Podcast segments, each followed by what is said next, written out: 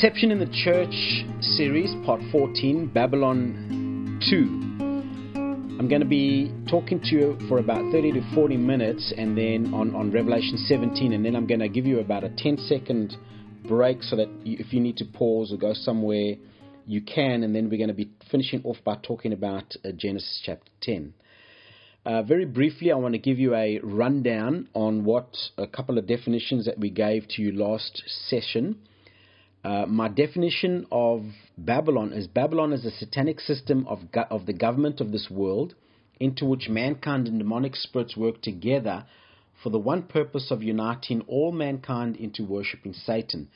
And this will ultimately take place. The ultimate confirmation and con- conclusion of this will take place at the beginning of the Great Tribulation, where the Antichrist rises to power. Babylon represents man apart from the rule of God. So it's the community of man where they've set up a community and they've thrown God out of the community. It's a godless community. And if we look back to the past and we look at Babylon all the way through history, even today and culminating in Revelation chapter seventeen, we will be able to trace how mankind has always tried to rule themselves, and this has been infused with the demonic, and it, it's, it's an entrenchment of the resistance of mankind to God. Uh, Babylon represents the continued resistance against God, and we can see that where Babylon manifests biblically through the ages, and it, and, and it manifests in different styles. So there's different camouflages each time it manifests. So the camouflage today is postmodernism. So you can see it manifesting in Sodom and Gomorrah, Egypt, Babylon, Tyre, Nineveh, Rome. You can see it manifesting in the Middle Ages in the Roman Catholic Church and the Holy Roman Empire and various other empires around the world. Eschatologically, it is a symbol of satanic deception and power, which will culminate as you see in Revelation seventeen and eighteen. Um, it's it's difficult to try and pin down with a specific definition because it is so big, broad, and it encompasses virtually anything you want. But ultimately, its objective is to get man to worship the devil. Babylon is a name. So it can be a characteristic of a city throughout history, or a religious institution, or a commercial institution. It's uh, also a city or a symbol. So, for example, if I say Rome, I could be meaning the Roman Catholic Church or the city of Rome. If I say Hollywood, it could mean a suburb in Los Angeles, or it could be the uh, film industry in Los Angeles. So Babylon can be said to represent the culture of man apart from God. So Babylon will represent that culture, where the New Jerusalem will represent a culture that is centered around God. Babylon has a culture that is centered around Satan. And uh, it manifests and it controls the earth through three systems: a political system, a religious system, and a financial system. Let's look at Revelation seventeen, Babylon future now. Now, I believe, now these are my personal opinions, and you feel free to disagree with me, it's okay. Now, I believe that, um, and I'm going to be focusing in on the religious aspect, a little bit about the religious aspect, and I'll talk to you a little bit about the political aspect in this section here. But I believe that um, postmodernism today is the current camouflage of the Babylonian system, and I will address it in the podcast later on concerning the cross of Jesus Christ. So let's just redo the definition of Babylon, so it's in your mind, and then I'm going to give you a very, very personalized definition of what I see as the Babylonian religion, or the arm of religion. So Babylon is the satanic system of government for this world, into which mankind and demonic spirits work together for the one purpose of uniting all mankind into worshipping Satan. And this will have its culmination at the start of the tribulation under the rule of the Antichrist. Now, my definition of Babylon religion is this: it is a non-absolute, flesh-gratifying, do-it-yourself mixed together copious, with copious dollops of Gnostic worship that will ultimately point you to worship the devil. Let me give that to you again. The Babylonian religion, specifically as it manifests today, is a non-absolute, flesh-gratifying, do-it-yourself mixed into copious dollops of Gnostic worship that will ultimately point you to Satan.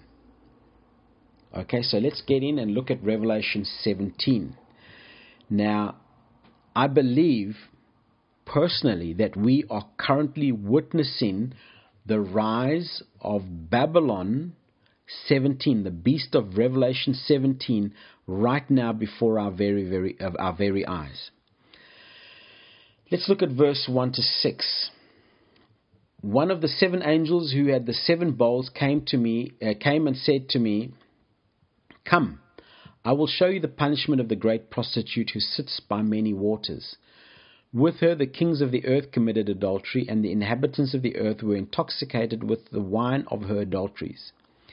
Then the angel carried me away in the spirit into the desert. There I saw a woman sitting on a scarlet beast that was covered with blasphemous names and had seven heads and ten horns. The woman was dressed in purple and scarlet and was glittering with gold, precious stones, and pearls.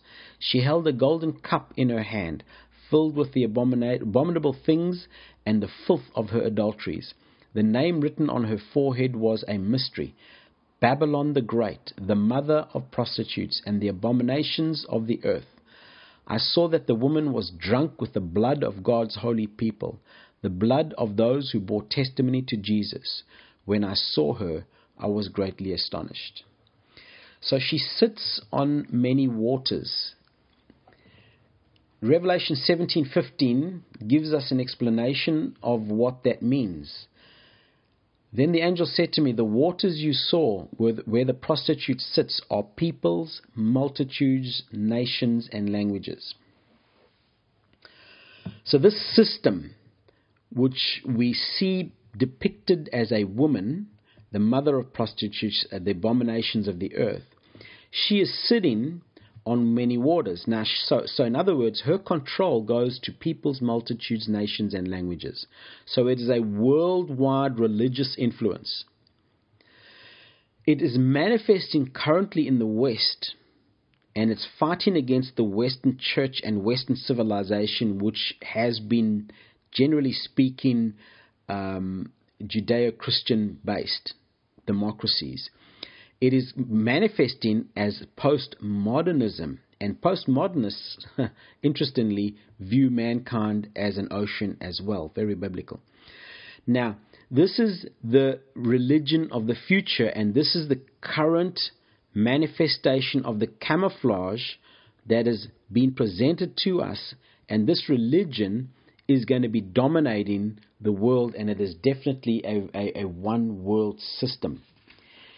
Any move to join, merge, dialogue, pray with, find world peace with, mix with people of other religions outside of Jesus Christ, the King of Kings and the Lord of Lords, is Babylonian.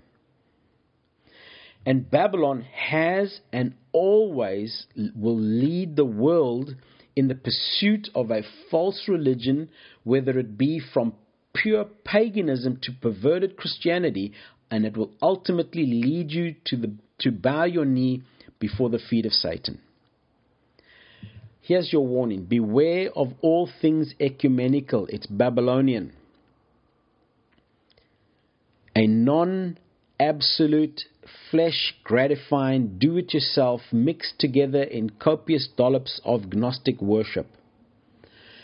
Babylon has always dominated mankind politically, financially, and religiously from a post-flood civilization in Genesis ten up until today, and it will go forward into the future until Jesus returns.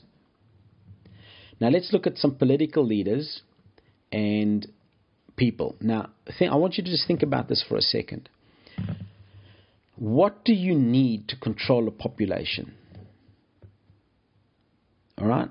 What do you need? Well, what you need is the Babylon is, is a Babylonian system, a system that dominates politics, a system that dominates finances, and a system that dominates religion.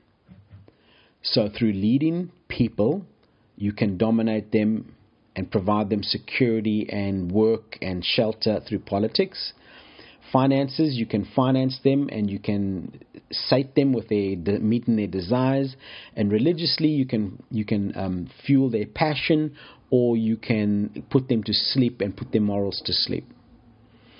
So when we look at political leaders and we look at peoples of the earth, let's just briefly look at politics. Now, I have a specific view of politics, and you can read that in my book, Finding the Discipleship Environment, which you can find on w w w dot life dash house dot net forward slash fade dot p d f.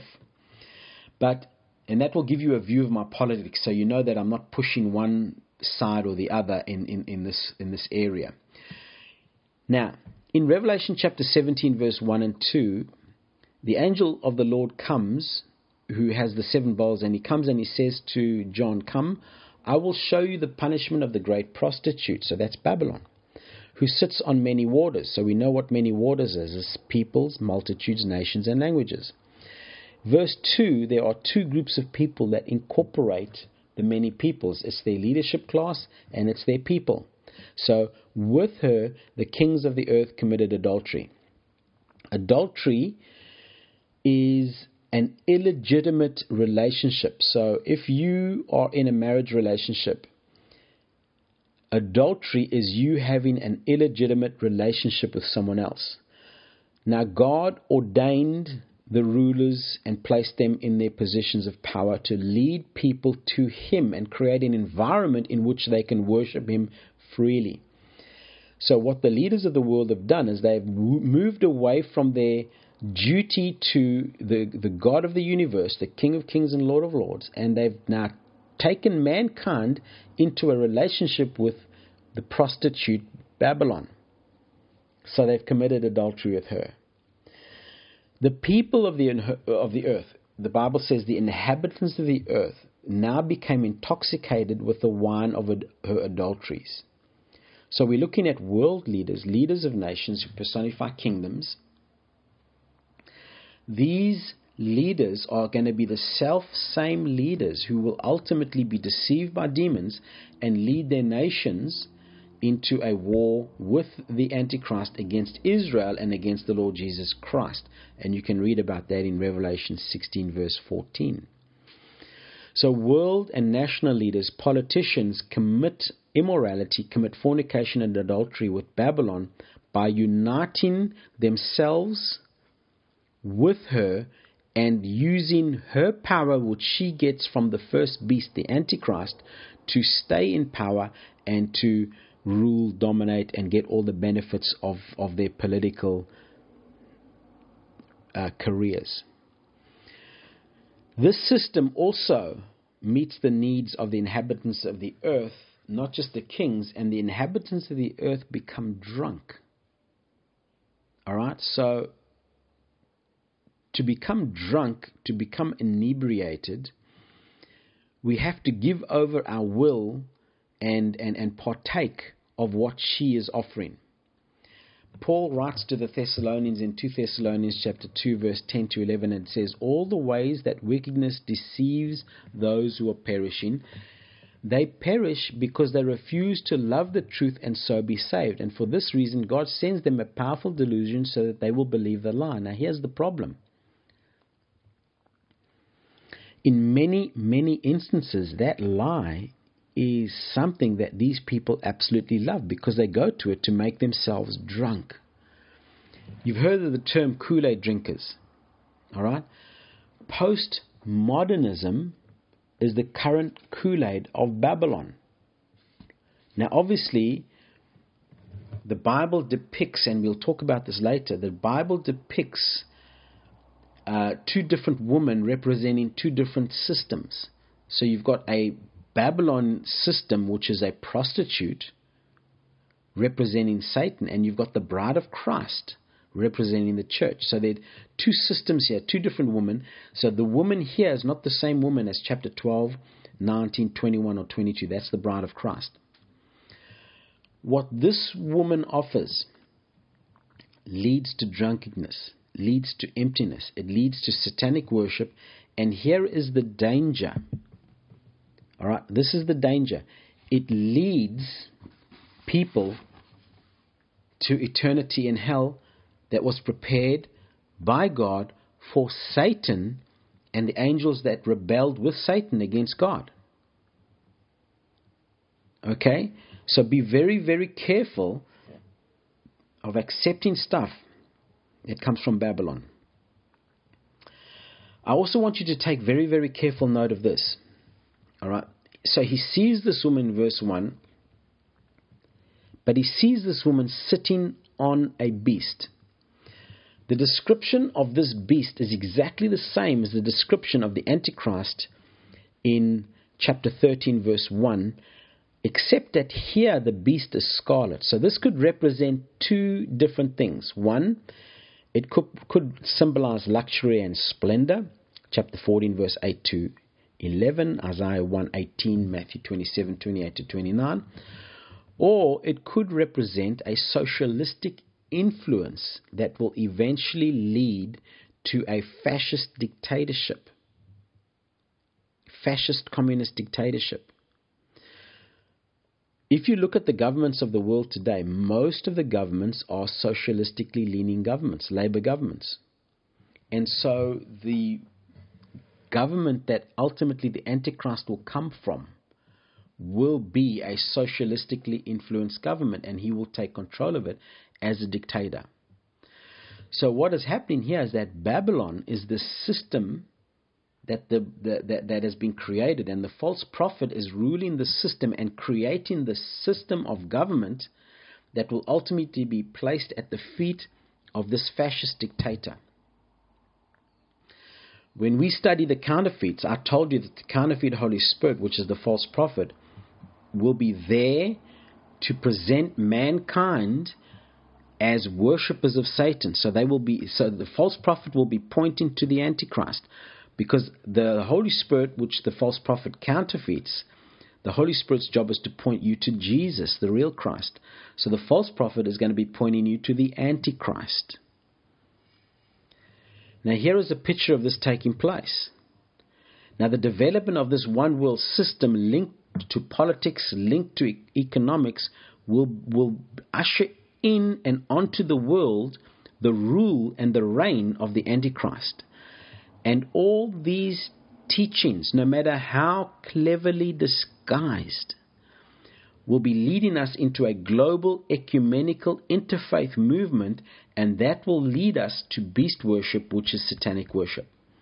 And the cup in her hand gives her this appearance, and in that cup are all these abominations, all these things, all these desires, all these belief systems. Anything you want is in that cup. And when you drink from that cup, you become intoxicated with the Kool-Aid of postmodernism currently and whatever Babylon is offering you that you want to take. We are told and we are warned not to partake. Deuteronomy eighteen nine, twenty-nine seventeen, thirty-two sixteen. This is an interesting one here. Jeremiah fifty-one seven. Babylon was a gold cup in the Lord's hand. She made the whole earth drunk. The nations drank her wine. Therefore, they have now gone mad. So you begin drinking the Kool-Aid, and basically your belief systems, your moral compass, your, your, your common sense compass is going to get scrambled. My wife showed me this article from our local newspaper from the fifth of May, the Courier Mail, and it said, "Why reading is now bad for children." Now I'm going to read this article to you. I mean, when I read this article, I, I, I, I cannot believe it. I cannot believe that this is actually discussed. The A B C, which is the Australian Broadcast Company, has questioned whether Parents should read to their children at bedtime, claiming doing so could give them an unfair advantage. Is having a loving family an unfair advantage? Asks the headline of a story on the A B C's website. Should parents snuggling up for the one for one last story before lights out be even a little concerned about the advantage they might be conferring? The story was followed by an A B C radio national broadcast on the apparently divisive issue of bedtime reading. Evidence shows that the difference between those who go who get bedtime stories and those who don't is bigger than the difference between those who get elite private schools schooling and those that don't. British academic Adam Swift said in an interview with Joe Gellasoni, "I don't think parents reading their children bedtime stories should constantly have in their minds the way they are unfairly disadvantaging other people's children. But I think they should have that thought occasionally," he said. Gellasoni responded online, "This devilish twist of evidence surely leads to a further conclusion that perhaps bedtime stories should be restricted." He said the bedtime stories angle was highlighted as a way of getting attention. "That is obviously not what we think," he said. Oh, man.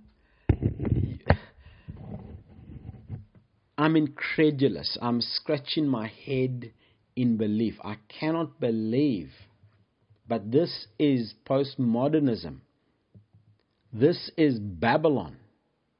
It is unbelievable. Anyway, let me not get on a soapbox. Let me move on. Let's look at sixteen verse uh, sixteen and seventeen, verses sixteen and seventeen. "The beast and the ten horns you saw will hate the prostitute. They will bring her to ruin and leave her naked. They will eat her flesh and they will burn her with fire." I have a question. I want you to think about this. What does a fascist dictator who is a warmonger do with the economy of his country? What does a fascist dictator who is a warmonger do with political leaders and his political allies once he takes power? Or what does a fascist dictator who is a warmonger do with his religious allies once he takes power? The beast and the ten horns you saw will hate the prostitute. They will bring her to ruin and leave her naked. They will eat her flesh and burn her with fire. All you have to do is go and look at twentieth century history at such leaders. Hitler, Stalin, Tung are examples. And ultimately what will happen is that this system of government, which has been ruling mankind since Genesis chapter ten, will be completely shredded and destroyed as the Antichrist takes over. And so what he will then do is he will he will then command the political arm basically to be subservient to everything he does. And you can see in scripture how they will give him his power. He will take complete control over the financial arm. He will devastate the economies of the world. He will institute his own economy, and he will control and dominate the populations under his rule and authority with that system. And then he will take the religious system and completely grab it by the throat, put it down next to him, or be, below his feet, and he will stand on it and he will say, "You will worship me." So he will bring her to ruin. That is the system. He will leave her naked, he will eat the flesh, and he will burn her with fire. This, I believe, will ultimately take place at the middle at the of of, the, of Daniel's seventh, seventieth week, where the Antichrist breaks his covenant with Israel, and then he will demand that everybody will worship him or die. Daniel nine twenty-seven, he will confirm a covenant with many for one seven. In the middle of the seven, he will put an end to sacrifice and offering, and at the temple, he will set up an abomination that causes a desolation until the end that is decreed is poured on him. Jesus speaks in Matthew twenty-four fifteen about this event. See, when you see, so when you see standing in the holy place the abomination that causes desolation, spoken of through the prophet Daniel, let the reader understand. Paul talks to the Thessalonians in two Thessalonians two four. He will oppose and will exalt himself over everything that is called God or is worshipped, so that he sets himself up in God's temple, proclaiming himself to be God. John, under the inspiration of the Holy Spirit, speaks in John uh, Revelation thirteen eight, all the inhabitants of the earth will worship the beast, all whose names have not been written in the Lamb's book of life, the Lamb who was slain from the creation of the world. Verse fifteen, the second beast was given power to give breath to the image of the first, so that the image could speak and cause all who refuse to worship the image to be killed. Babylon as a system is going to collapse. System that we are currently under, and I believe that is currently manifesting itself in a very, very powerful way. Now, a global dictatorship is going to come out of that, and it's going to be a full-fledged evil dictatorship, like the, the, the likes of which we have not seen. It's going to make Hitler, Stalin, and Tung look like uh, kindergarten children. Now, how is this going to eventuate? This is my personal view.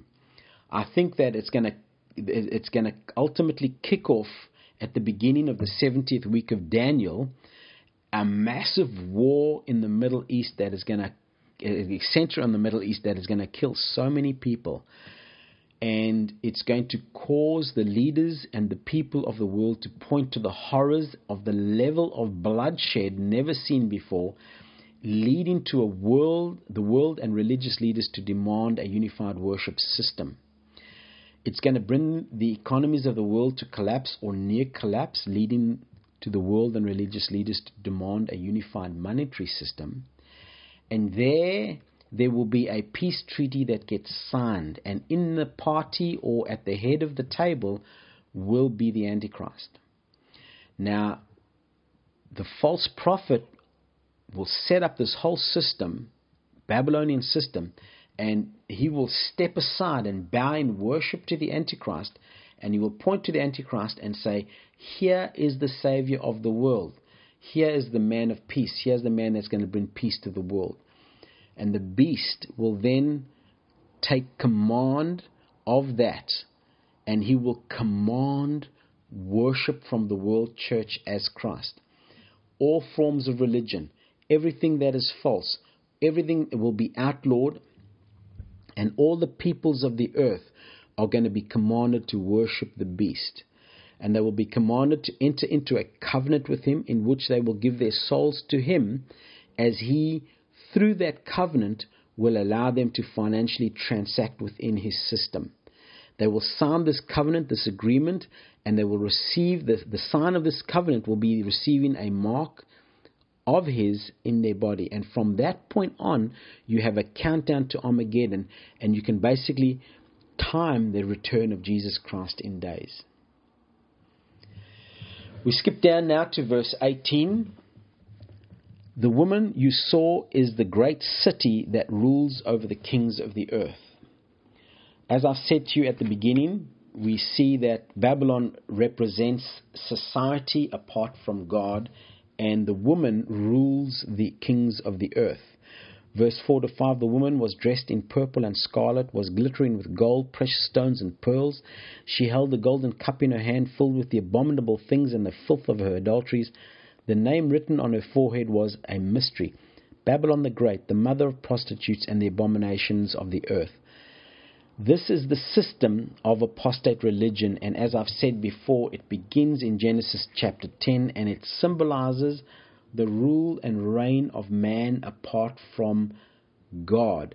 And and, and, and, and this is going to culminate in Revelation seventeen, which I believe is beginning to happen before our very eyes. Excuse me. Now, you've got to understand that religion has always guided the affairs of man. And we can see this throughout history. We can see it in the Middle Ages, where the popes wielded great influence financially and politically over the Holy Roman Empire. We see that as Jezebel, who was a, a priest of Baal, uh, ruled over King Ahab and led the whole nation of Israel into the worship of Baal. The final form of this world religion is not even going to be Christian in name. It's going to be atheistic. It's going to be humanistic. It's going to be a satanic system, and it's going to deny everything related to the true God, and it's going to persecute those people who are connected with God, whose names are written in the Lamb's Book of Life. Now, what are we looking out for? Let me go over the definitions again. Babylon is the satanic system of the government of this world, into which mankind and demonic spirits work together for the one purpose of uniting all mankind into worshiping Satan, and this will ultimately culminate at the beginning of the tribulation in the middle of the seventieth week under the Antichrist. What does the religion of Babylon look like today? A non-absolute, flesh-gratifying, do-it-yourself, mixed into copious dollops of Gnostic worship that will point you to Satan. So here are the indicators that you got to look out for when this thing comes at you. So you need to learn these indicators and basically get them as a filter within your mind so that you're able to really withstand the approaches of the Babylonian system and its influences and its teachers as they come and try and water down your belief system in the things of God. This is what to look for. Their system, they believe that there is that, that that's it, it is salvation by works, and that is the bedrock of their system. Okay? If you have to work for your salvation, it's Babylonian. Second thing you need to look for here is that the desire to glorify self rather than God is the foundation of the economic system. Look out for anything that is self-promoting. Be very, very cautious of anything that, that is, it's your day. This is your day to be blessed. This is your thing. This is, you know, blessing from God is not, I don't have a problem with it. But be very careful of its source, because it could have its roots into the Babylonian system where there is a desire to glorify self. Remember, one of the cornerstones of the founding of Babylon in Genesis eleven is this: come, let us build ourselves a city with a tower that reaches to heaven, so that we might make a name for ourselves. Otherwise, we will be scattered over the face of the earth. So it's very, very self-orientated belief system. So, go over it. Watch out for salvation by works. Watch out for self-gratification and glorification rather than God. Watch out for agnostic Jesus. We've spoken about this at length in the series. Watch out if they try and promote a word or a Bible without a tr- without truth in it, and that's deconstructionism. Watch out for a crossless salvation. Watch out for uh, them watering down the work of, of the cross of Jesus Christ, and watch out for a lifestyle that is governed by the flesh. Babylon is the great satanic system of evil that has been corrupting the history of man on the earth, and it is marked by every form of idolatrous humanism that you can think. It's that cup of idolatry. It is a political system. It is an economic system. It is a system that is originated by Babylon. It is formed by man, influenced by demons, and it leaves God out of everything. Its philosophy, her philosophy, has influenced the nations, and they have acted in an immoral way, and they've grown rich at the expense of mankind. Its influence is worldwide, governed by political self-interest, governed by materialism, and governed by self, which are its chief sins. I'm going to finish this section off and give you a ten-second break, and then we'll start off with Genesis chapter ten and eleven. But I want to finish off with this verse of scripture in Revelation eighteen twenty-three. The light of a lamp will never shine in you again. The voice of the bridegroom and the bride will never be heard in you again. Your merchants were the world's important people. By your magic spells, all nations were led astray.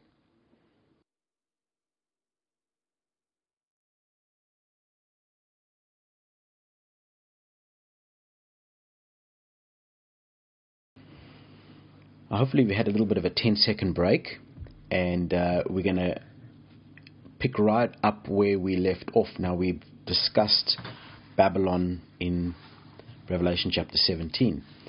Now we're going to go look at Babylon back in history. Why am I doing this?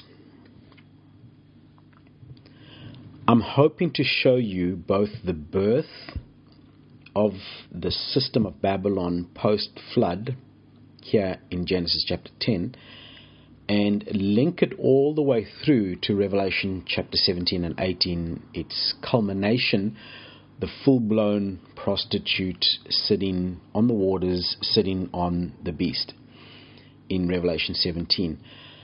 And then what I'm w- hoping that will take place with you is that you will then begin to see, start to see the system as it operates through its camouflage. In about two podcast time, I'll talk to you about postmodernism and the cross of Jesus Christ and the camouflage that is currently being used.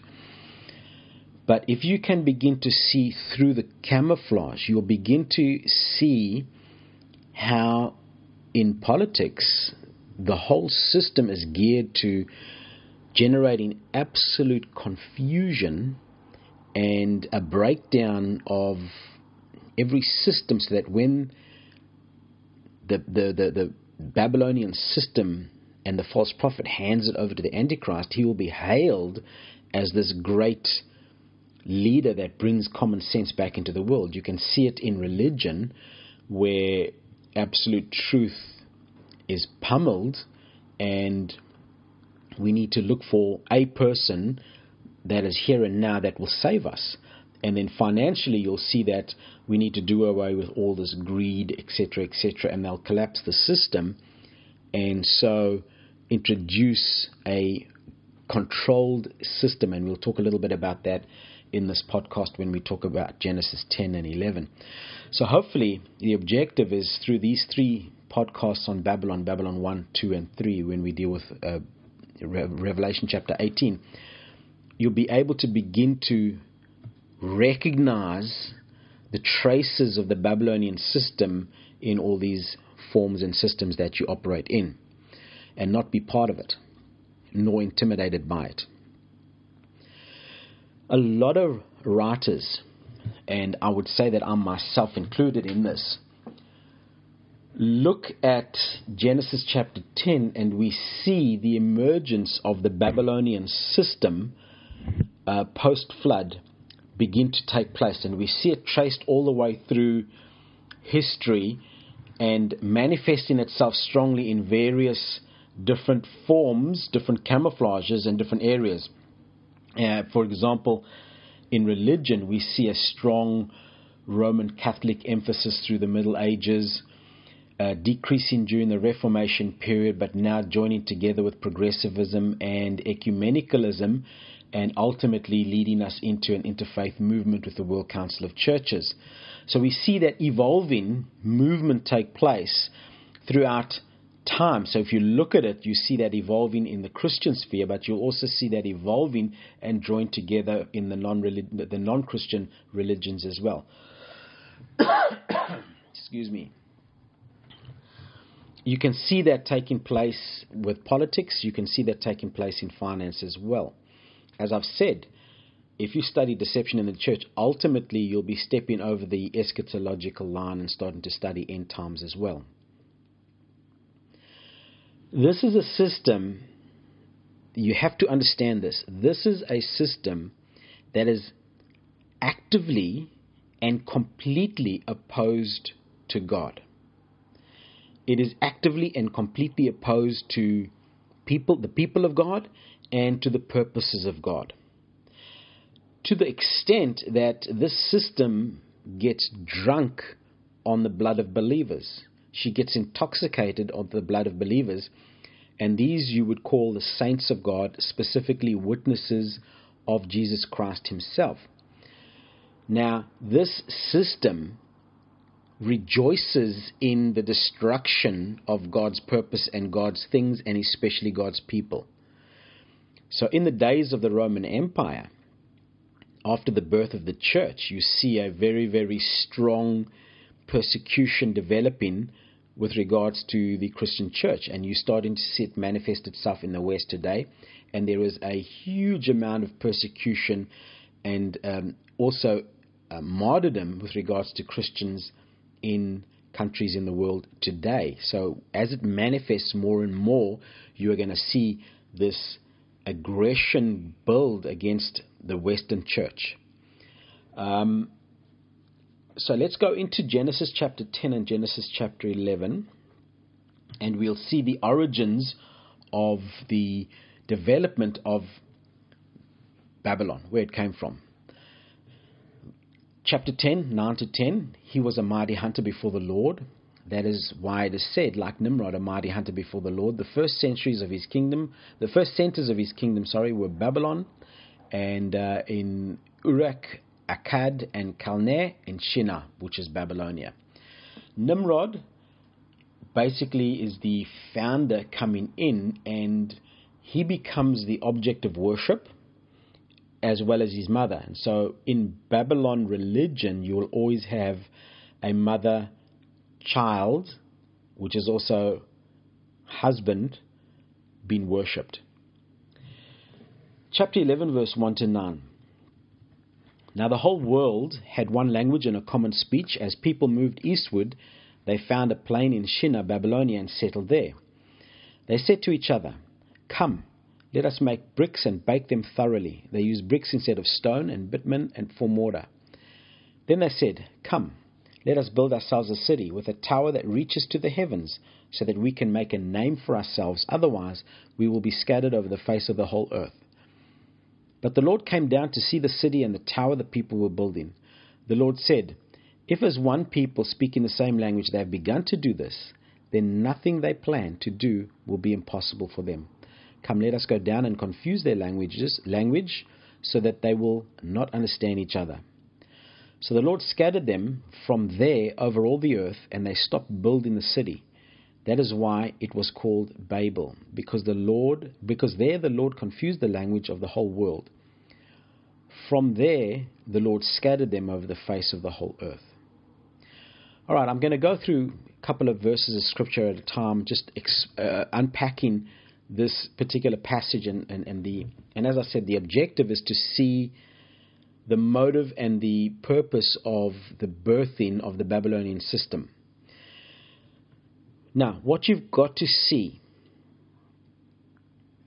is that people here were attempting to preserve their unity and make a name for themselves by gathering together, building a tower, excluding God, going against God's clear instruction. So God became frustrated, irritated, or God came and brought down judgment, and he, sca- he divided their languages up, and that caused them to fulfill his purpose by saying, go, go around the whole world and fill up the whole world. Whenever man re- rebels and decides to go his own way and exclude God from his life, and then in that rebellion colludes with demon forces, that brings down the judgment of God. So that's the first thing I want you to just pack away into your head as I just explain some things to you. The second thing I want you to understand is that there is, sometimes in Scripture, you might read one verse of Scripture to another verse of Scripture, but just in those two verses of Scripture, you've got quite a few hundreds of years going by. So it's not just an immediate thing that takes place. So when we come in and talking about judgment taking place in Revelation eighteen, and we've been saying that the Lord is coming for two thousand years, you shouldn't be surprised that there's a period of time in between, because you know the Lord is long suffering, not wanting anyone to perish but everyone to come to salvation.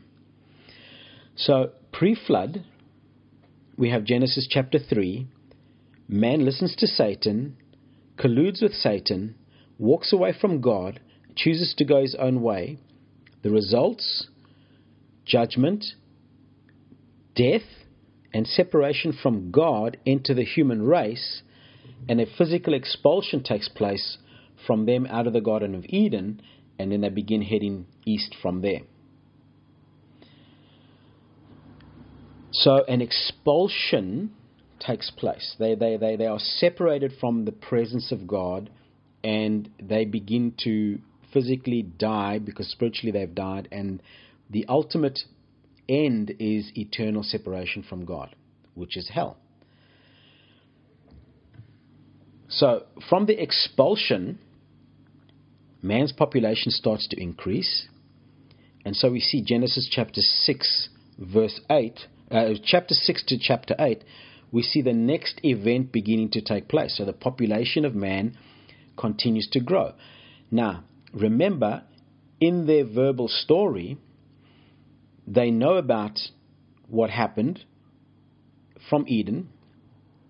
And often many of the people that were closest to Adam and Eve, their children and their grandchildren, were alive and well with them at that point in time. So they know the story, basically pretty much firsthand, of what happened, what God did. Yet, as the population grew, they again began to rebel against God and then collude with demons. And the Bible narrative tells us that it's a sexual collusion. I'm not going to go into that now. We can go into it another time. Resulting in a race of Nephilim being born. What are the results? God floods the earth in judgment. One family is saved. The destruction of the antediluvian world takes place. They are expelled from the antediluvian world, and they now come into a post-flood world with one family. Now that family comes out from Ararat and heads east. So Genesis chapter ten verse eleven, now they're starting to gather together. Now God has already told them, you need to, you guys need to separate. They don't. They gather together. Chapter eleven verse three to four, they said to each other, come, let us Bake, uh, let us make bricks and bake them thoroughly. They used bricks instead of stone, bitumen for mortar. Then they said, come, let us build ourselves a city with a tower that reaches to the heavens, so that we will make a name for ourselves. Otherwise, we will be scattered over the face of the whole earth. Now, that decision resulted in judgment. Post-flood humanity is as bad and iniquitous as pre-flood humanity. Old Testament people, Israel, are as bad and iniquitous as New Testament people, church. You see, inherited sin, we, we are sinners because we inherit sin, automatically points us against God, and we begin automatically to collude with the devil. Now, I'm going to give you two verses of scripture out of the book of Ephesians, and I'm going to give you my opinion. This is my opinion. You don't have to agree with me. This is my personal opinion on a possible reason for God coming down and dividing the languages and scattering people all around. Okay? In Ephesians chapter two, verse four to ten, we have this beautiful picture of what God's love is. Because of his great love for us, God, who is rich in mercy, made us alive with Christ even when we were dead in transgressions. It is by grace you have been saved, and God raised us up with Christ and seated us with him in the heavenly realms in Christ Jesus, in order that in the coming ages he might show the incomparable riches of his grace expressed in his kindness to us in Christ Jesus. For it is by grace you have been saved through faith, and this is not from yourselves, it is the gift of God, not by works, so that no one can boast. For we are God's handiwork, created in Christ Jesus to do good works which God prepared in advance for us to do. A couple of things I want you to notice about that passage of scripture. All right? God's love for us, God's mercy for us, is a pre-eternal condition towards us. That, to me, blows my mind. It is absolutely fantastic. Okay? Now, while I'm in a state of opposition to God, being an enemy of God, his grace, his unmerited favor, is still directed towards me so that I can be saved in Jesus Christ. Now, verse seven is pretty interesting, and this is where I'm, I get my idea from with regards to the judgment on Genesis ten. In the coming ages, he might show the incomparable riches of his grace expressed in his kindness to us in Christ Jesus. So, because he knew And because he loved, he set up a plan, and he wasn't going to let any person or any demon interfere with the unfolding of his plan to show us his grace that we can experience firsthand in Jesus Christ, in Christ Jesus. Ephesians chapter three, verse ten to thirteen. His intent was that now through the church, the manifold wisdom of God should be made known to the rulers and authorities in the heavenly realms, according to his eternal purpose that he accomplished in Christ Jesus our Lord. In him and through faith in him, we may approach God with freedom and confidence. So in spite of the lies of the devil, in spite of the lies of Babylon, in spite of the lies of the servants of Babylon and the servants of the devil and the false prophets of false apostles, in spite of all their lies, I can still approach God with freedom and confidence because of what Jesus accomplished on the cross. And this has always been God's eternal purpose. And this has been God's wisdom. He is showing his wisdom to all these rulers and authorities, all these demon forces, all these forces of darkness. He's showing it to them. So going back to Genesis chapter seven, uh, chapter eleven, you know, we don't see a devastating judgment like the flood, but we do see God coming down and absolutely bringing total confusion to the plans of the devil and his people. And what happens here is that God is, is, is, is, in my mind, saying, if these people continue the way they're going, they're going to so pollute the human race that it will become unsalvageable. There'll be no one left. There will be no remnant. So to establish God's purpose, to keep his purpose in place, to keep his plans going, to keep his timetable going, and we'll talk about that in a few minutes, he then brings confusion to the human race. So in Genesis chapter eleven, we have a problem. Man giving birth to Babylon. In Genesis chapter twelve, we have God's answer and solution given to Abraham as a covenant. I love, I, I just, I just love this. So the line of Shem, Noah's son, gets divided in his son Eber into two streams. The one stream ends up in Babylon, and the other stream ends up in the promised land. Babylon always to the east. People always leave the promised land to go to the east. People always leave God to go to the east. Pretty interesting. Now the whole world had one language and a common speech, and the people moved eastward. They found a plain in Shinar, Babylonia, and they settled there. eleven, one to two. So the Hamites migrated east, Mesopotamia, modern day Iraq. So it, it's a, a brilliant picture from the narrative of, uh, of Genesis, where he leaves Eden, he leaves the promise, he leaves the presence of God. He goes east.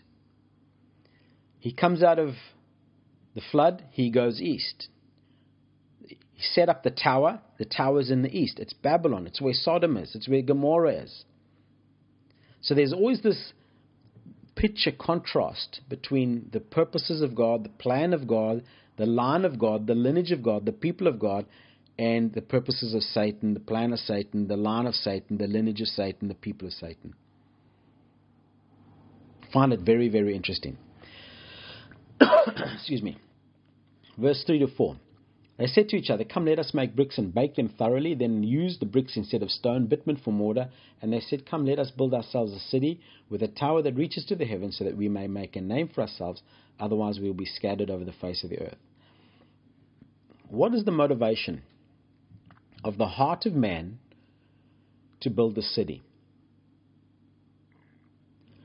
Babylon, as I've said before, represents a community of man and demon that excludes God and the purposes of God.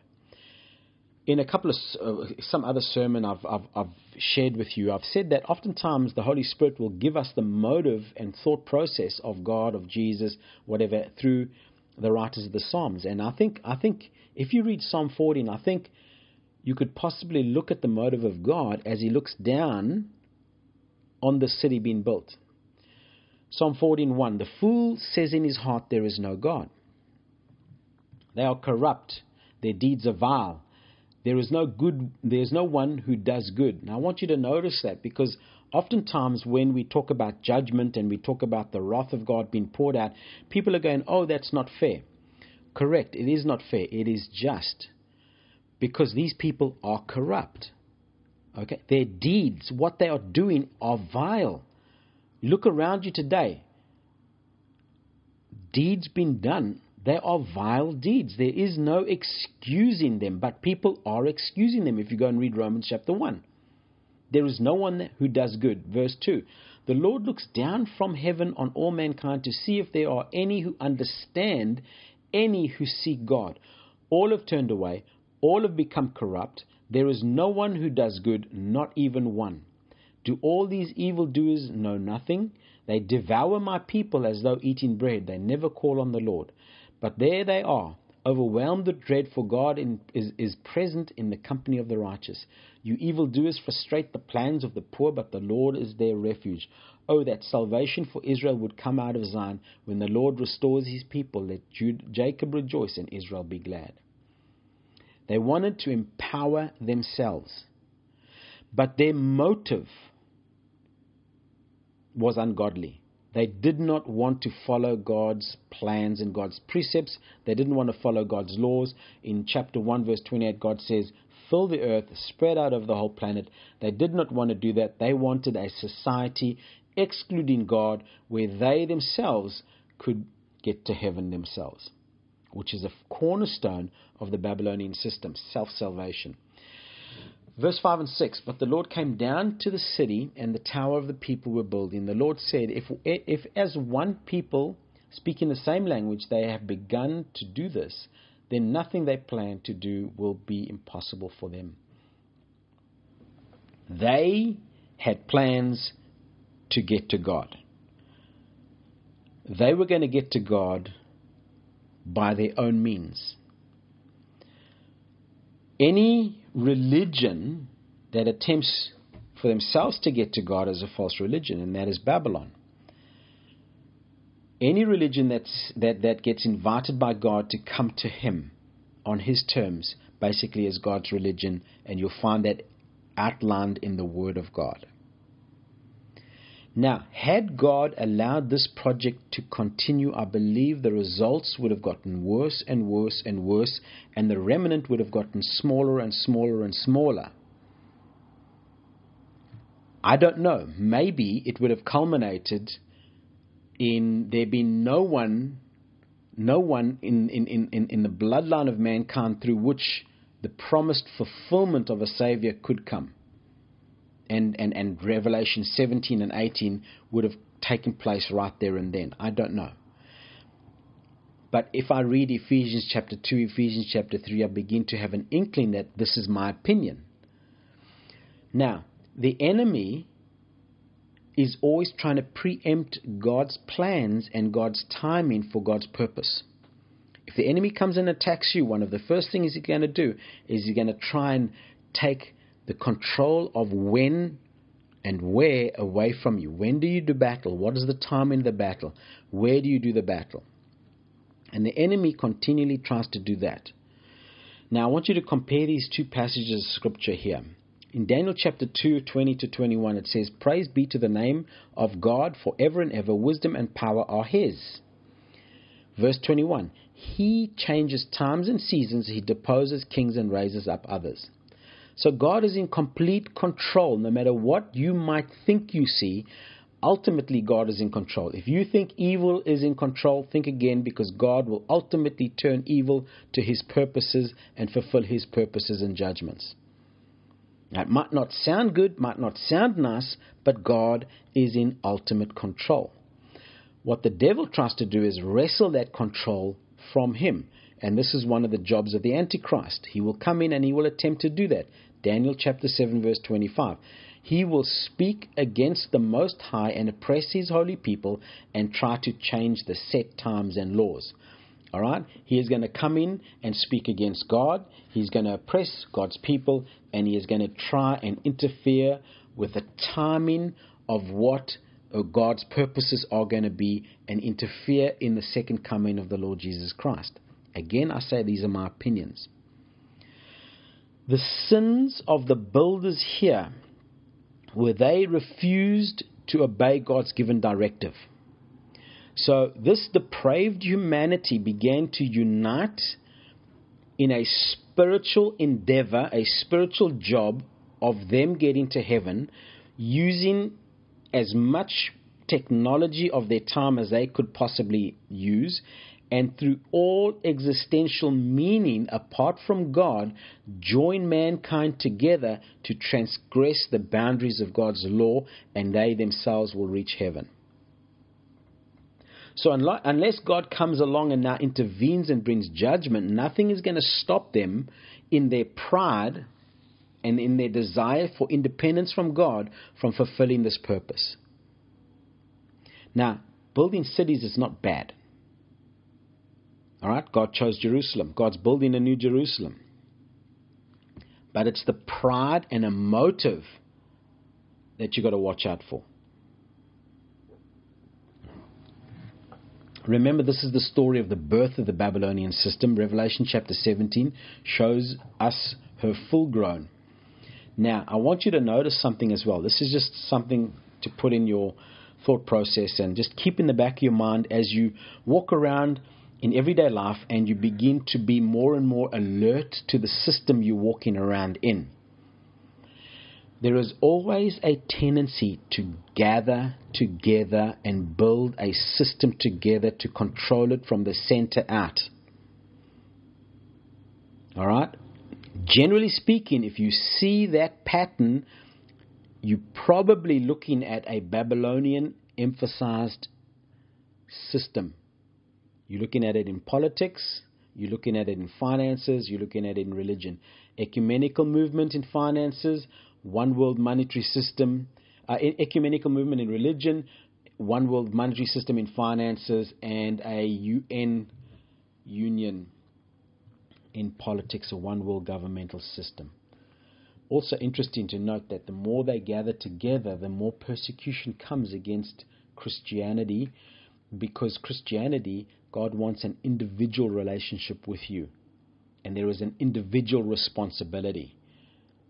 People don't want to take responsibility for themselves, and so they'll put it onto some external means.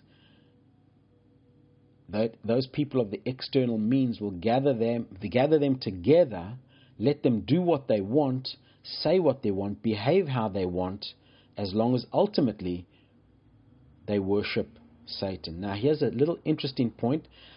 The number that I'm going to give you, I stand under correction, it could be wrong, but it's probably near the mark. But I've heard that around fifty-six nations in the United Nations General Assembly allow or actively participate in the persecution of Christians and Christianity within their country's boundaries, borders. Very interesting. So the Lord scattered them from there over all the earth, and they stopped building the city, verse eight.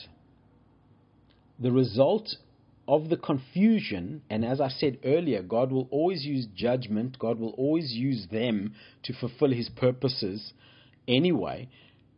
He wanted them over the earth, so he made them go over the earth, but everybody had a different language. So God did not allow human rebellion to reach the level as it had before the flood. And so because they didn't voluntarily agree to go around, go to all the earth, he made them do it. Now, I want you to understand this. Religious-wise, we're talking religion now. In my mind, there are only two religions on the planet. There is a religion and worship of the true God, the God of the Bible, the God of creation. And there is a religion and worship of the false God, the counterfeit God, which is Satan. Up until Genesis chapter eleven, verse uh, eight, the scattering of the languages, the confusion of the languages, the scattering of the tribes. Up until that point, everyone spoke the same. Everyone basically had the same sort of thought process that that, that language gives us. When the language scattered, obviously people who understood each other gathered together and moved uh, moved aside. And they started to think differently, and they started to behave differently, and they moved further and further away from each other. But here is the thing. Those that followed the Babylonian worship of Nimrod and Seriamos, mother and child, in their language, they took that worship with them. So Seriamos will be known in pagan Rome as Sybil, the goddess mother. In Germany as Hertha, and she'll have a child in arms. In Greece, Irene, the goddess of peace. Amongst the Druids, Virgo and Petunia, mother god. In China, Xingmu, holy mother of China. In modern Rome, Mary, mother of God. Ephesus, that, that took place in eighteen fifty-four. Ephesus, Diana, the god of the Ephesians. In India, Isis, goddess mother with child. Rhea, and other names you get as Rhea. You get Venus, a goddess of love with a beautiful little child, Jupiter, in herself. Nimrod. Nimrod became in, known in Asia as Dios, pagan Rome as the boy Jupiter. In ancient Greece, Bacchus, the god of Parting. In Greece, the boy, the centaur or the boy Jupiter. Babylonian, the winged one. India, you've got Iswara. Uh, amongst the Syrians, Tamezu. We even have, listen to this, the amplified version of Ecclesia as Ezekiel, sorry, eight verse fourteen. Then he brought me to the entrance of the north gate of the Lord's house, and behold, there sat woman weeping for Tamezu, a Babylonian god who was supposed to die annually and subsequently be resurrected. Very interesting. That is why it was called Babel. Verse nine, the Tower of Babel. Babel means confused in the Hebrew language, and Babel, in the Babylonian language, it means the gate of gods. Pretty ironic and, and, and, and interesting for me to see that. All right. Let's move on. An interesting point that I find is that in the Bible, all false religion is linked to a harlot or a prostitute. So I'm going to be using the name the, the name prostitute or harlot here and there. So so just get over the shock of, of receiving it. Now, all through Scripture, you'll, you'll, you'll pick up that the personification of false religion is prostitution and harlotry. And, and, and so when a believer interacts with a false religion, that is called spiritual fornication. That is idolatry. So any believer that's involved with idolatry is a spiritual fornicator. And they're either called a fornicator or an, an adulterer. So that is sexual immorality. Now, fornication and adultery. Fornication is where two individuals have sexual intercourse outside of marriage. And adultery is where a married person has sexual intercourse outside of marriage. And so now the Bible coming along, and the image it creates in you is now any connection with false religion. You're having an interaction with a prostitute, and that is spiritual idolatry. It is spiritual fornication. And so the Bible pictures the true church or the true worship of God as a virgin bride, and the woman of purple sitting astride the first beast is the religious Babylon, and that's separated to Satan. Isaiah twenty-three fifteen to seventeen, you can see it there. Jeremiah thirteen twenty-seven, your adulteries and lustful na- na- neighborings, your shameless prostitution. Uh, Ezekiel sixteen seventeen to nineteen, you can read it there. Hosea chapter two verse five, you can read it there. Now, what I found interesting is that all the way through the Bible, you always get these different types of people that get mentioned, their stories get mentioned. And as I said earlier, the stories that were given in the Old Testament are examples for us today. Oftentimes what I do is I can find out where a person originates in a particular sin. You'll pick out the principles of that, and if they're mentioned sometimes in the New Testament, you can basically make a comparison and see how these people operate in their false ways. So wicked women in the Bible, two names pop out to me. One is Delilah. So Delilah is a seductress. So she came along and she seduced a man while she was getting paid from the Philistines. And that man of God had his ministry, his mission, and ultimately his life destroyed because of her influence, because he, he, he came, he, he subjected himself to her influence. So a seducer for profit. You have Jezebel, probably one of the most famous uh, characters. She used her husband's authority, Ahab. So Ahab is a gatekeeper. So Jezebel used the authority of a gatekeeper and the passivity of a gatekeeper to lead that nation of Israel to the worship of Baal, which is worshiping Satan. We have Jezebel mentioned in Revelation chapter two, where she sets up in a church called Thyatira. Now, she corrupts the church spiritually and physically with adultery and sexual immorality, and um, possibly destroys the church's ability to defeat Satan. I want to just go into this a little bit and just have a look at Revelation chapter two, verse eighteen to twenty-nine, just to give you a, a bit of a picture. And as I'm reading through, I just want to stop and focus in on a few things here in this passage of Scripture to give you a picture of what actually takes place. So, to the angel of the church in Thyatira write, these are the words of the Son of God, whose eyes are like blazing fire and whose feet are like burnished bronze. I know your deeds, your love and faith, your service and perseverance, and that you are now doing more than you did at first. That's interesting.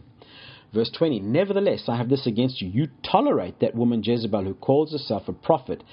By her teachings, she misleads my servants into sexual immorality and the eating of food sacrificed to idols. I have given her time to repent of her immorality, but she is willing. Another interesting verse of Scripture. Verse twenty-two. So I will cast her on a bed of suffering, and I will make those who commit adultery with her suffer intensely unless they repent of her ways. I will strike her children dead. Then all the churches will know that I am the, he who searches hearts and minds, and I will repay each of you according to your deeds. Now I say to the rest of you in Thyatira, to you who do not hold to her teachings and have not learned Satan's so-called deep secrets, I will not impose any other burden on you, except to hold on to what you have until I come. Go and read Daniel chapter twelve, especially the last couple of verses. Very interesting. To the one who is victorious and does my will to the end, I will give authority over the nations. That one will rule them with an iron scepter and will dash them to pieces like pottery. Just as I have received authority from my Father, I will also give that one the morning star. Whoever has ears, let him hear what the Spirit says to the churches. Wow, powerful, powerful uh, scripture. Couple of things. This is a church that is very, very active in the things of God. Now, if you study Revelation and you study the letters, those letters could signify uh, seven churches at the time the letter was written, or it could signify this, the, the age of the church, the seven ages of the church, and we're in the age of Laodicea right now, the church that is lukewarm, asleep, blind, naked, and wretched.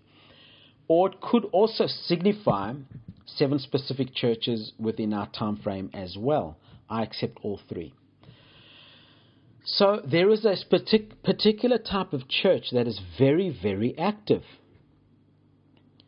Now, Jesus knows their deeds, so they are very active in what they are doing.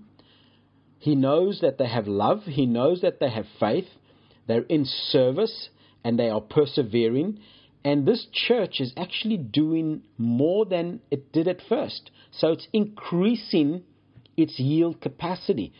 The problem with this church, it has allowed a Jezebel prophet to come in with Babylonian teachings. Now, that Jezebel could be both a male or female, very, very controlling person. And they will come in and they will bring in teachings that will lead to sexual immorality and food being sacrificed to idols. Now, very, very briefly, the sexual immorality is as I've explained it to you before. Here, you have a person that is serving God, and now they start fiddling around with false teachings. That is sexual immorality, spiritual sexual immorality. That is idolatry. Eating food sacrificed to idols. In those days, any business was contracted within the temple environment, and in the temple environment, anything went. A lot of the worship in the temple was with prostitutes, male and female, and so people walking past a temple looking at a business meeting wouldn't have been able to see the difference between a Christian and a non-Christian.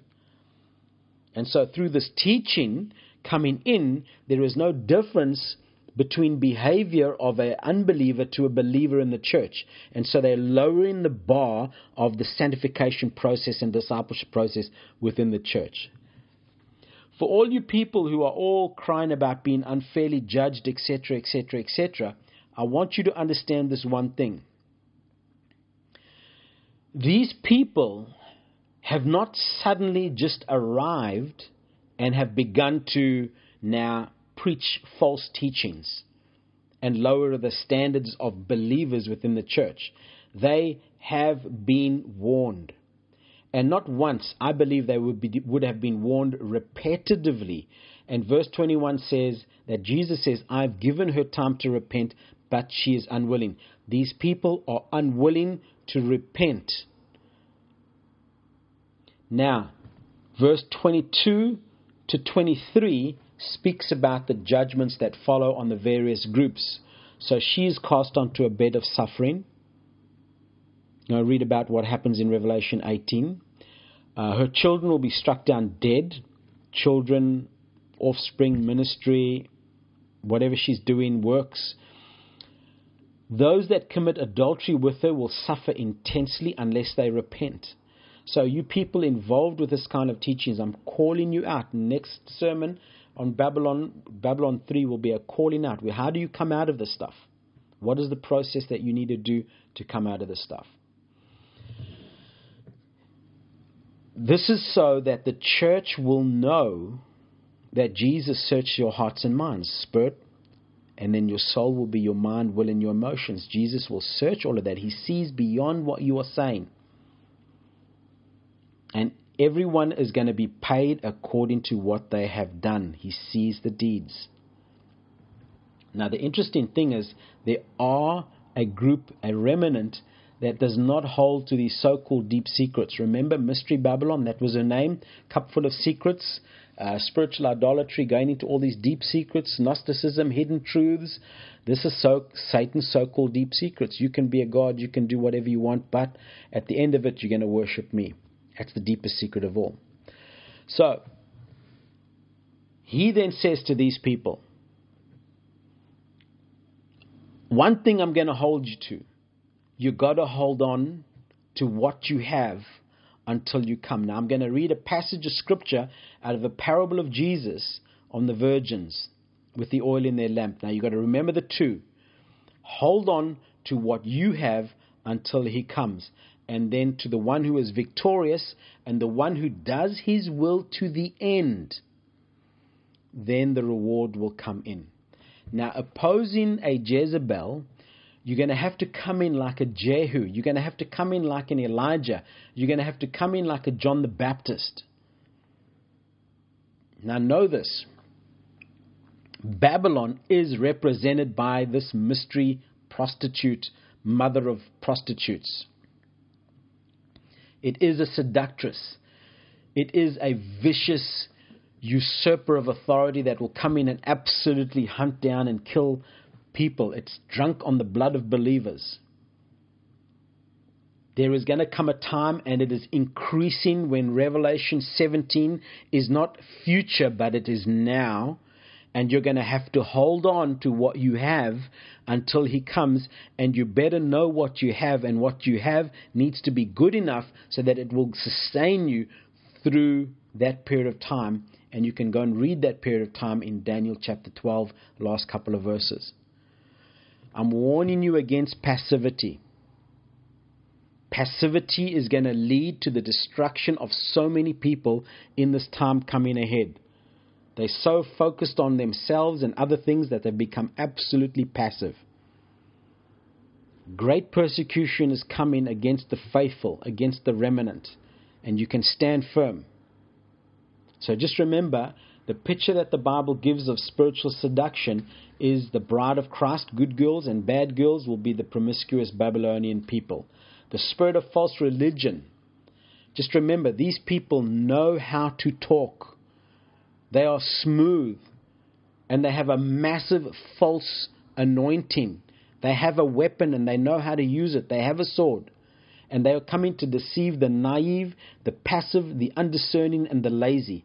They are promoting a Gnostic Jesus, a truthless Bible, a cross without Christ, and a lifestyle to suit whatever flesh desire they want, that there's no distinction between them and the world. Remember, they have swords, and we need to begin to learn to live according to the Word of God that we have.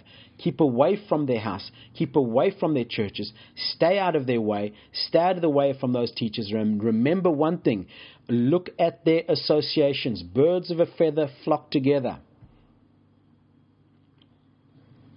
All right, let's come back to the future and begin wrapping up this this um, podcast, Babylon two. And let's return to Revelation seventeen, our time. Now, Jesus has gone on a long, long journey. I'm warning you now. Be careful of people who tell you not to pay attention to the signs of the times. Guys like Rick Warren, Mark Driscoll, Gerald Coates, Mike Bickle, just, just, just, just to name a few. Beware. Anyone who tells you not to look and be aware and be alert to the end times, be aware of who they are and what they are representing. You've had your warning. Now, let's turn to Matthew twenty-five, verse one to thirteen. Go through these par- parables. They are rich in powerful meanings. Excuse me. At that time, the kingdom of heaven will be like ten virgins who took their lamps and went out to meet the bridegroom. Okay, so this is the church. This is the kingdom of heaven. This is the representatives of the church, the ten virgins, and they are represented by virgins who have lamps, and they are now waiting for the bridegroom. Jesus is gone, and he's been gone a long time, but he's coming back. Okay, so we are waiting for him. Verse two, five of them were foolish and five were wise. The foolish ones took their lamps but did not take any oil with them. Okay, so here we have lazy, ap- apathetic Christians who enjoy being spoon-fed, enjoy a consumer mentality, and have no thought for the discipline of discipleship and preparation for the coming of the Lord. The wise ones, however, took oil in their jars along with their lamps. Okay, so here is preparation. Here is foresight. Here is foreplanning. Here is, I need to pay attention. I need to have more than enough. I need to have enough to go on for a time frame that I'm not sure when the bridegroom is going to come back, when Jesus is going to come back. Now, verse five. This is important. Three things in this verse. The bridegroom was a long time in coming. That's the first thing. Here's the second thing. And they all. All right, that's the second thing. The five wise and the five foolish became drowsy. And here's the third thing, and fell asleep. I find that interesting. Okay, so we've got a church that is preparing and aware and alert, but it's a little bit asleep. They've, they're asleep. And we've got a church that's unprepared, and they're also asleep. Now, here's where I need you to link that passage of Scripture I told you to link, uh, that I was reading to you about, except to hold on to what you have until I come, Revelation chapter eighteen, verse twenty-five. All right, now here's the linkage. Excuse me. At midnight, verse six, the cry rang out, here's the bridegroom, come out to meet him. Okay? Then all the virgins woke up and trimmed their lamps. Now, what I want you to understand is the cry is the signs of the times and the implementation of the peace treaty that implements the seventieth week of Daniel, which will lead us up to the, the, the, the breaking of the treaty in the middle, and it will lead us into the three and a half years tribulation period. That's my understanding of this. At midnight, the cry rang out, "Here comes the bridegroom." Now remember, when the bridegroom comes, when Jesus comes, it is a traumatic event for the planet. Come out to meet him. All right? We're going to talk about coming out of Babylon in Revelation eighteen in the next section. Then all the virgins woke up and trimmed their lamps. The foolish one said to the wise, now here's the link, "Give us some of your oil, our lamps are going out." "No," they replied, "there may not be enough for both us and you. Instead, go to those who sell oil and buy some for yourselves." Wow. You preach this message and you will be labeled of being such an unloving, ungodly person that there ever will be. But there's going to come a time, and if you read Matthew twenty-four, the chapter before this, you will read some frightening stuff that Christians are going to be doing to Christians at that time. And some people are going to be screaming and shouting for help, but they are unprepared, and you will not have enough to help them. "No," they replied, verse nine, "there may not be enough for both us and you. Instead, go to those who sell oil and buy some for yourselves." Here is the warning. Prepare yourself and have enough oil in your lamp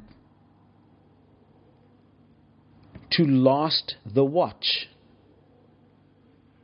Don't rely on your neighbor. Don't rely on your pastor. You get oil in your lamp. You get yourself prepared. You get yourself discipled.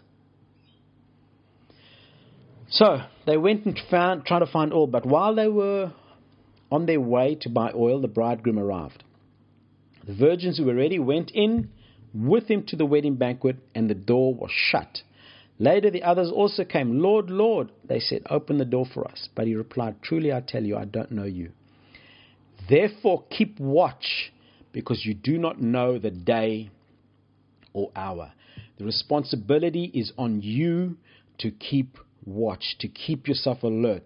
Four times in Matthew twenty-four, you are warned to be watchful, watchful for deception, watchful for the coming of the Lord Jesus Christ. Deception is a key sign that Jesus is returning. Jesus is going to come when it is dark. Look at all the pictures of how these events are described. He's described as coming like a thief. He's described as you not do not know the hour, the time, or day. The, the darker the world gets, the darker the world gets morally, the darker the world gets spiritually, the closer we are to his return, and the brighter and brighter the illumination will come upon the remnant. The Laodicean church was blind, it was naked, it was poor, it was lukewarm. Here you've got virgins that were unprepared, and you've got virgins that are prepared. In the last days, there's going to be a lot of blindness, there's going to be a lot of ignorance, there's going to be a lot of carnality, there's going to be a lot of deception within the church. However, in the last days, there's going to be such a great understanding of scripture among the remnant. Things are going to become brighter and brighter for those at the end, because the books of the of, of prophetic word, like Daniel, have been sealed for that generation at the end. And I'm telling you now, an understanding of scripture, of depth of knowledge of the word being lived out, is going to be a gauge for faithfulness. And as we get closer to the return of Jesus, the faithful church, at the time of the apocalypse, the end of the age, for them the curtain's going to go up. Revelation's going to become deeper. They're going to see more. They're going to see further. But the unfaithful church, the ecumenical church, the emergent church, the seeker-sensitive church, the soft gospel church, the world council of churches, for them in the apocalypse, the curtain's going to go down, and that things are going to get darker and darker for them. Brighter and brighter, darker and darker. I want you to notice this. This is important. Have you noticed within yourself how much you are starting to see things clearer. And have you noticed within yourself how people around you sometimes might be sitting in the pew next to you? For them, these things seem to be fantastical, if I can use that word and make up that word. These things seem to be unbelievable. And, and for them, they were looking at you and they're thinking that you're some kind of a strange being. Oil, do you have it? There will come a time when you when you will realize, when they will realize that they are wrong. But it will be too late. Time will be up. And they will have run out of time. And people might be saying to you, well, you've been talking about the things of the Lord for two thousand years. Well, tell that to Adam and Eve at the expulsion from Eden. Tell that to the people that had their language confused. Tell that to the people when the floodwaters covered them. Tell that to the people when they went into Babylon as prisoners. When he comes, when Jesus comes, as in the Song of Solomon, it is going to be the best dream you will ever have had, or it is going to be the worst nightmare that will ever confront you, until you ultimately end up lost forever in the fires of hell. In the news, I read of denomination after denomination moving off a strong biblical base and heritage, getting more and more shallow, getting more and more motivational, getting more and more emergent as they get swamped by the great prostitute, the mother of all harlots, Babylon, mystery Babylon the Great. And it would seem that the faithful church is getting more and more opposed, persecuted, and becoming a remnant. In the next podcast, Babylon three, I'm going to be talking about how you come out of Babylon, coming out of Babylon now. Just remember my definition. For Babylon is Babylon is a satanic system of the government of this world into which mankind and demonic spirits work together for the one purpose of uniting all mankind into worshipping Satan, and this will have its culmination during the tribulation under the Antichrist. And the religion of Babylon is a non-absolute, flesh-gratifying, do-it-yourself mixed together with copious dollops of Gnostic worship that will also point you to worshipping Satan. I just pray that you will open your heart to hear what the Spirit of God is saying to the church in these days. Go read through the whole, all, all the seven letters and just pray those prayers. Lord, help me wake up. Help me hear what the Spirit of God is saying. Help me to be part of this victorious, overcoming generation, the remnant that is called by you and will stand firm with you to the end. Give me help through the Holy Spirit right now to be bold and be courageous and to stand among the multitude that are counted for you and call you Lord God, King of Kings, Lord of Lords. Talk to you next time. Thank you.